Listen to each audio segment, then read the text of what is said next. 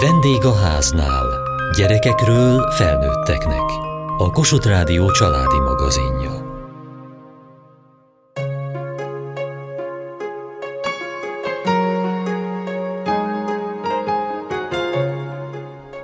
Mikor a lányom kicsi volt, bizonytalan voltam, hogy milyen babát, könyvet vagy játékot vegyek neki. Tudtam, hogy sok múlik ezen, de azt nem, hogy mi alapján válasszak. Éreztem, hogy rajtam is múlik, milyen lesz a vizuális kultúrája, ha felnő. Ez a legszebb kép a könyvben? Igen. Egyen lányok a főszereplők. Nekem azért a legszebb ebben ez, mert nem tudom miért. Tetszik, amit rárajzol. Az ilyen lányok fürdőruhája, mert rózsaszín. És én szeretem a rózsaszín. Most is rózsaszín ruhában vagy. Igen. Van egy nyári ruhám, az is rózsaszín, meg ott fönn van egy trikóm, az is. Egyébként ez milyen ruha? Balettáncosok használják. Kértem tőled, hogy választ ki a legszebb babádat. Forgathatós a feje. De igazából nem szoktam nagyon forgatni, mert így nem szeretem, hogy a hátán van a feje. Hogy lila a szeme. A lilát is imádom. Milyen a ruhája ennek a babának? Hát itt meg itt leveles, és itt is.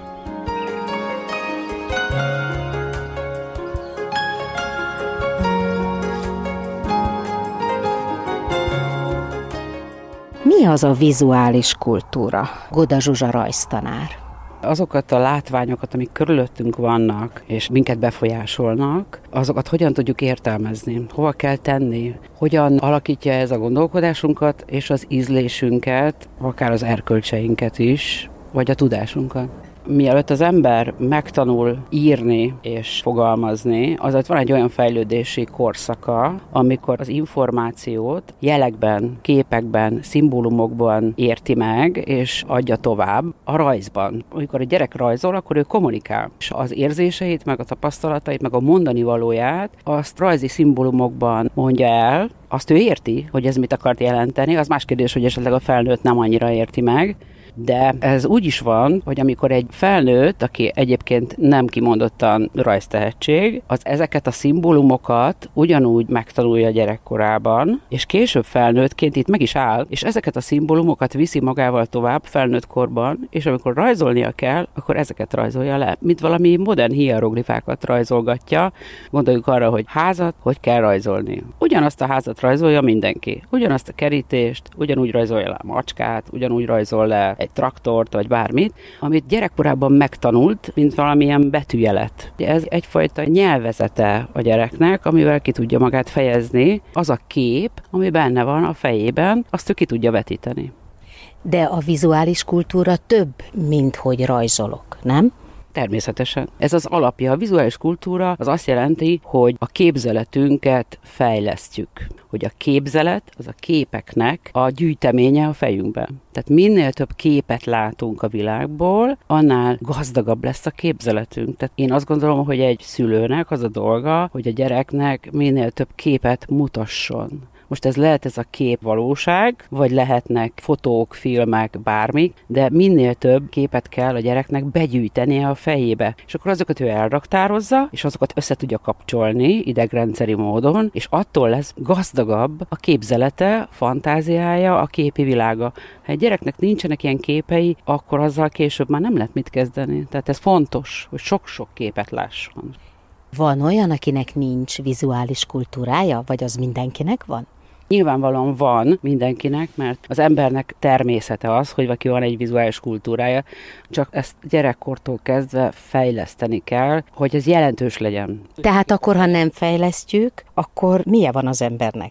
Csúnyán hangzik, de szegényesebb lesz a vizuális kultúrája, és szegényesebb lesz később az ízlése, meg a megértési, befogadó képessége arra, amit a világban lát a szépségre például, hogy felismeri-e, hogy mi az, ami szebbé teszi az ő életét, és tud-e ezzel aztán örömöt szerezni saját magának, vagy a környezetének, mert ugye ez egy ágazata a mi lelkünknek. De hát nem az a szép, amit én szépnek látok? Ezzel most az én tanítványaim nagyon jókat fognak nevetni, hogy én is ezt hallom, ez az első válasz. Mi az, hogy szép? Hát ugye mindenkinek más a szép, mondja a gyerek. És akkor fel kell homályosítani, hogy nem, az a te ízlésed. Tehát van valami objektív szépség, meg van szubjektív szépség? Így is lehet mondani, igen. És akkor az objektív szépséget, hogyha képes vagyok fölismerni, akkor nekem magas szintű vizuális kultúrám van? Ha ez a társadalom elvárásával egyező, akkor igen. Az érdekes módon, ezt a gyerekekkel is szoktuk játszani, azért mindenki felismeri a szépet. De azért a szépet és a csúnyát nagyon eklatásan meg tudjuk különböztetni mi emberek. A természet törvénye a szépség, az a szép, ami egészséges, ami örömöt okoz a szemünknek, és a lelkünknek is, amire jó ránézni, amihez ragaszkodunk. Ugye olyan arány van a szépségben, amit az emberi elme ismerősnek talál, gondoljuk az aranymetszésre, azokból a dolgokból vezeti le, ami számára fontos. Az aranymetszés az egy olyan arány, amit az ember szépnek lát, mert az ember maga is az aranymetszés szerint van felépítve, ami a köldöktől fölfelé megy, az rövidebb, ami a köldöktől lefelé megy, az hosszabb, és akkor mondhatjuk azt, hogy a kisebb rész úgy aránylik a nagyhoz, mint a nagy az egészhez. És ezt látja az ember szépnek. Ezt aztán mindenféle más művészeti alkotásokban viszont látjuk. Kinek a dolga a vizuális kultúra tanítása, fejlesztése? Például a szülőnek mi a dolga ebben? nagyon nagy dolga van ebben. Ő ezt nem is tudja, hogy mennyire nagy szerepe van. Ez olyan a vizuális kultúrának a kinevelése a gyerekben, mint a beszéd megtanítása. Ezt nem szándékosan tanítjuk egy gyereknek, hanem a környezete, a mellette megteremtett világnak az értékei lesznek a gyerek szépség érzetének, vagy vizuális kultúrájának az alapjai. Tehát abban a pillanatban, ahogy a gyerek lát, érzékel, szagol, vagy megfog valamit, azt mind abban a környezetben fogja meg, ahol felnevelkedik, és ő azt fogja etalonnak tekinteni, vagy arra fogja ráépíteni az ő szépségeszményét, egyáltalán az ízlését, hogy mi a világban az, ami a vizuális érték, mert most ne csak a szépségről beszélgessünk, mert van másfajta vizuális érték is, de ez a környezetéből fog megszületni, akár a szobájával, akár a tárgyakat, amiket megkap, a könyvek, a könyvek belevésődnek az embernek a fejébe, az illusztrációk belevésődnek, és azok később annyira meghatározzák azt, hogy miután megyünk, mit keresünk, a színek, a formák, a hangok, minden akkor vésődik be. De hát miért nincs csak szép könyv a boltban? Honnan tudjam én, hogy mi árt majd neki, mi az, ami nem szép, és mi az, ami szép?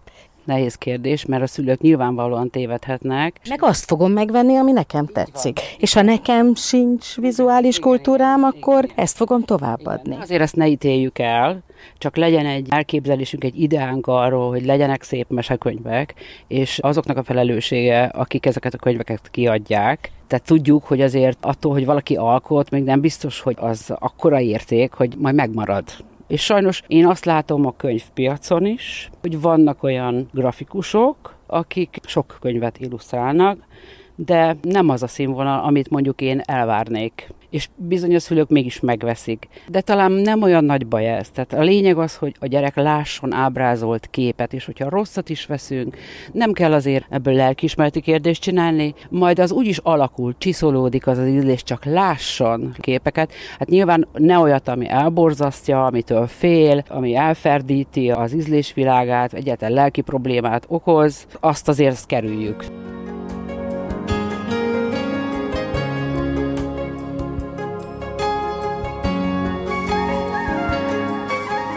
Milyen a stílusa a Gócsi Iris könyvillusztrátor?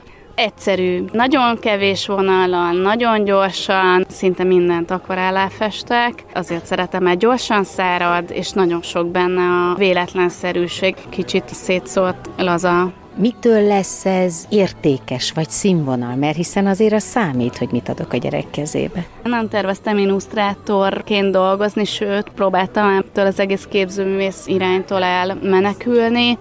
Tehát, hogy miért szeretik, én azt gondolom, hogy pont a szabadság miatt, tehát, hogy benne van az, ami szerintem az életnek is erős része, hogy rengeteg benne a véletlenszerűség, és abban meglátni a szépet, meg a teljességet. Nagyon nagy szerepe van a gyerekeknek, akik ezt nézik, hogy hozzáadják a kevés vonalhoz azokat a részleteket, amiket ők szeretnének, mindenki kap egy kis saját történetet. Tehát az, hogy mit lát és mind nevelkedik, az nagyon fontos dolog. És nekem, mint szülőnek, óriási felelősségem van, hogy melyik könyvet adom a kezébe. Tehát minden illusztrátornak az egy felelősség, hogy mit ad ki a kezéből, mert az aztán szétszóródik a világban. Hogy válasszam ki azt, hogy melyik könyvet veszem meg neki, mivel teszek jót neki, mivel fejlesztem az ő vizuális kultúráját? Minél többet lát, annál jobb, mert akkor kialakul egy saját ízlésvilága. Biztos, hogy nagyon meghatározó, hogy mik kerülnek a házba, a szülők miket szeretnek, én azt gondolom, hogy fontos belenézni a könyvbe, mielőtt a kisgyerek megkapja, hogy például nem biztos, hogy számára is ijesztő lesz, ami számomra, de, de van, hogy én azt gondolom, hogy ú, ezt, ezt én nem adnám a kezébe, illetve én azt gondolom, hogy nekem illusztrátorként az a felelősségem, hogy törekedjek arra, hogy én rendben legyek, és belülről alkossak, és akkor az reméljük, hogy hoz harmóniát. Tehát azt hiszem, hogy ez nagyon fontos, hogy a szülő harmonikusnak érezze. Talán a szülőket kell vizuálisan érzékenyíteni ahhoz, hogy legyen egy jó vizuális kultúrája a gyerekeknek. És hogy kell a szülőket vizuálisan érzékenyíteni? Valószínűleg egy nyitottságra meghívás, hogy kicsit játszunk, kicsit nézzük meg ezt, azt. Én például nagyon szeretem, hogy elmenjünk úgy kiállításra, nem kell megállni minden képnél hosszan elolvasni a szöveget, csak lásson, lásson minél több megjelenítési formát és stílust. Én lehet, hogy ebből a szempontból kicsit szigorú vagyok. Vannak olyan könyvek, amiket a kisfiam kiválaszt a könyvtárból, és otthon már nem biztos, hogy elővesszük, mert én nem tartom annyira jónak, de továbbra is azt mondom, hogy nézzünk meg nagyon sokfélét, és figyeljük, hogy ő milyen irányba megy, mert a gyerekek szerintem nyitottak, tanuljunk tőlük, hogy mi is legyünk nyitottak. Általában ezek a túl kitalált illusztrációk elveszi a gyerekek lehetőséget, hogy saját maguk használják a kreativitásukat és a fantáziát. Ez szerintem nagyon nagy veszteség, hogyha nekik ez nem adatik meg. Van egy öt éves kisfia. Mit tesz azért, hogy jó irányba fejlődjön a gyerek vizuális kultúrája? Hagyom, hogy sok mindent nézzen. Rengeteg könyvünk van, könyvtárba is járunk, kiállításra is járunk. Én figyelem őt, és akkor, ha neki van bármivel kapcsolatban igénye, akkor arra megpróbálok reagálni. A szakirodalomban benne volt, hogy az ember mindent, amit lát, azt is, amit nem tud, az is visszatérhet az álmaiba. Úgyhogy attól kezdve én úgy kezdtem el kiállításra járni, hogy végigmegyek, és majd ami érdekes, azzal majd úgy is álmodok.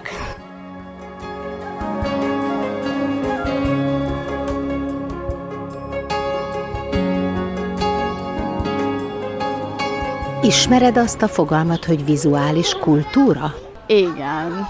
A rajzórák alatt is tanultunk vizuális kultúrát, meg annyi minden ehhez kapcsolódó dolgot olvasok, megnézek. És mit jelent az, hogy vizuális kultúra?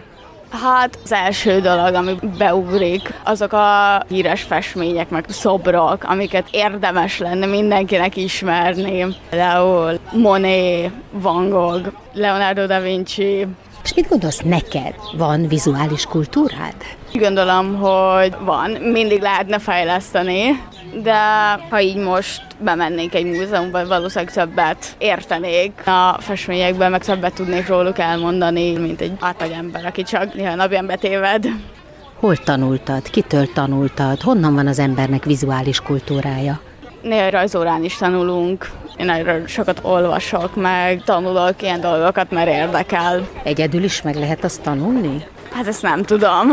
És van olyan, akinek nincs vizuális kultúrája? Nem, ezt nem gondolom. Szerintem mindenkinek van legalább egy minimális. Szerintem az nem feltétlenül látszik kívülről, hogyha valakinek van vizuális kultúrája. De ha látszik, az hol látszik? Nem tudom. És az fejleszthető? Szerintem igen.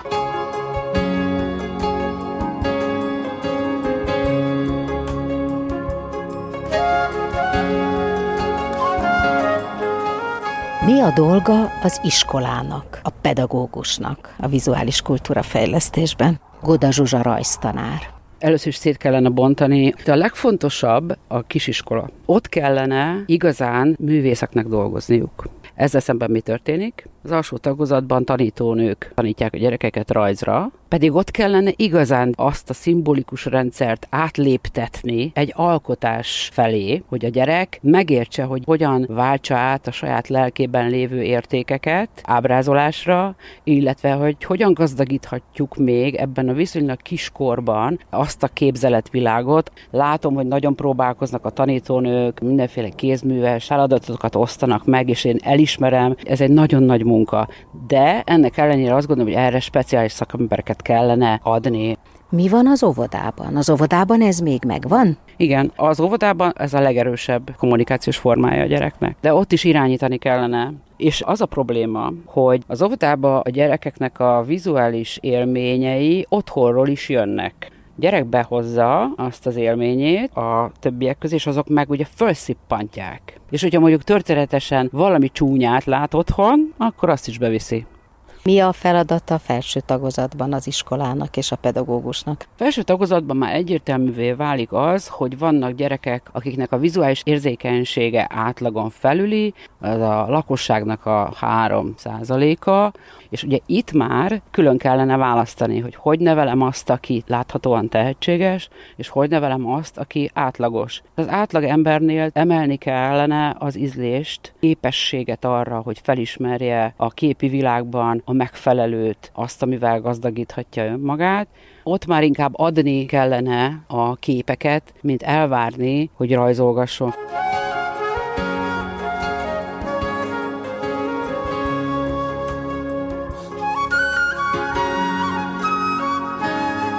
Te fotózással akarsz foglalkozni. Mennyire fontos egy fotósnak a vizuális kultúra? Nagyon sok mindentől függ, attól is függ, hogy például valaki modellfotós akar lenni, valaki portréfotót akar készíteni, vagy egész alakosat, vagy természetfotós, de azon belül is tájképet akar fotózni, vagy hangyát akar fotózni, vagy vihart akar fotózni, szóval, hogy nagyon sokféle ága van a fotózásnak is. Szerencsére apumnak van nagyon jó érzéke hozzá, ő nem fotós, csak hobbiból a látásmódját átadta, és én tovább vittem ezt, és hogy olyan képeket alkottam, amiről még ő is meglepődött, hogy milyen lett, úgy, hogy előtte még soha nem csináltam, de nyilván, mert megvan az érzék hozzá, megvan az, hogy az ember hogy látja a dolgokat, hogy aranymetszés, hogy hol lehet elvágni a képet, hogy melyik színeket lehet egymáshoz rakni, melyiket nem. Nyilván valakinek jobb érzéke van hozzá, de ez is tanulható. És te hol tanultad ezt? Leginkább apától. Tudatosan most kezdem fölfogni, hogy miért van abban a pontban a fő téma, miért ne legyen valaki úgy a képen, hogy kifele néz, mert az idegesítő, meg hogy miért szereti mondjuk a szem a vízszintes képeket jobban, miért nem a függőlegeseket, és ezeket nyilván pár évesen nem tudtam. Egyszerűen egy idő után én is elkezdtem látni, hogy nekem ez így nem tetszik, és akkor változtassunk rajta. Mondhatjuk azt, hogy azok közé, a szakmák közé tartozik a fotózás is, ahol muszáj ezt is tudni, és a vizuális érzékének meglenni az embernek.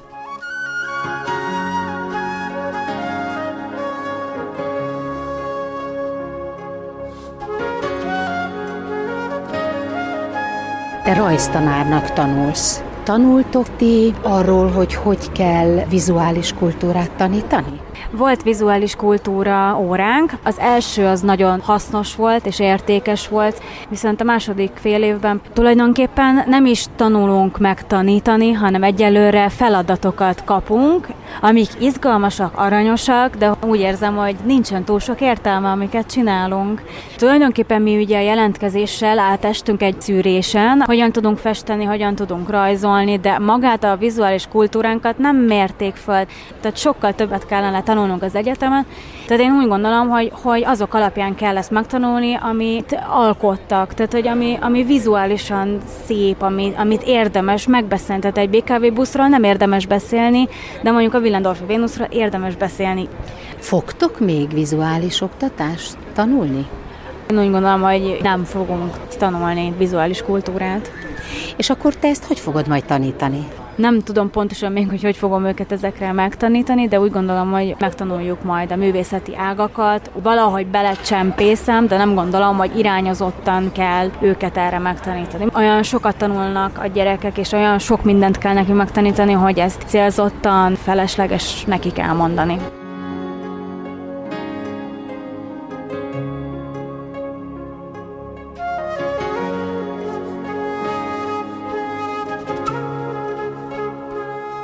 Funkciója a pedagógusnak középiskoláskorban?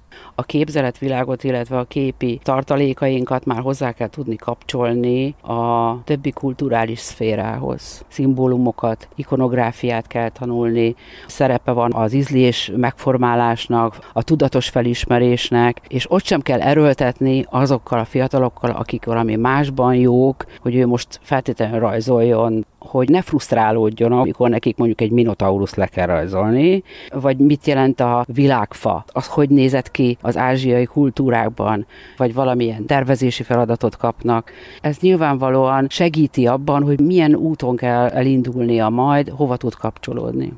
Hogyan viszonyul a gics a vizuális kultúrához? A gicsel az a baj, hogy nagyon nehéz megfogalmazni.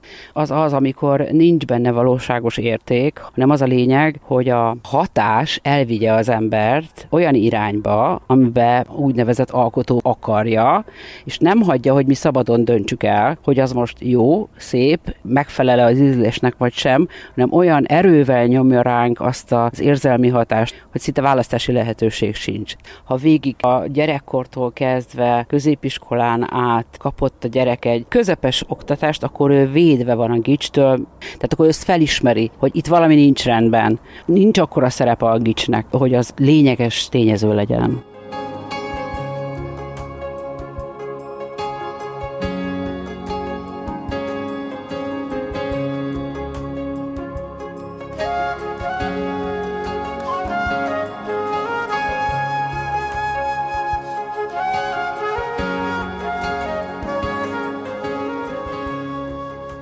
Mai műsorunkban a vizuális kultúra fogalmát jártuk körbe. Kövessék műsorunkat podcaston, vagy keressék adásainkat a mediaclick.hu internetes oldalon. Várjuk leveleiket a vendégháznál kukac mtva.hu e-mail címen. Műsorunk témáiról a Kossuth Rádió Facebook oldalán is olvashatnak. Elhangzott a vendégháznál. A szerkesztő riporter Mohácsi Edit. A gyártásvezető Mali Andrea, a felelős szerkesztő Hegyesi Gabriella.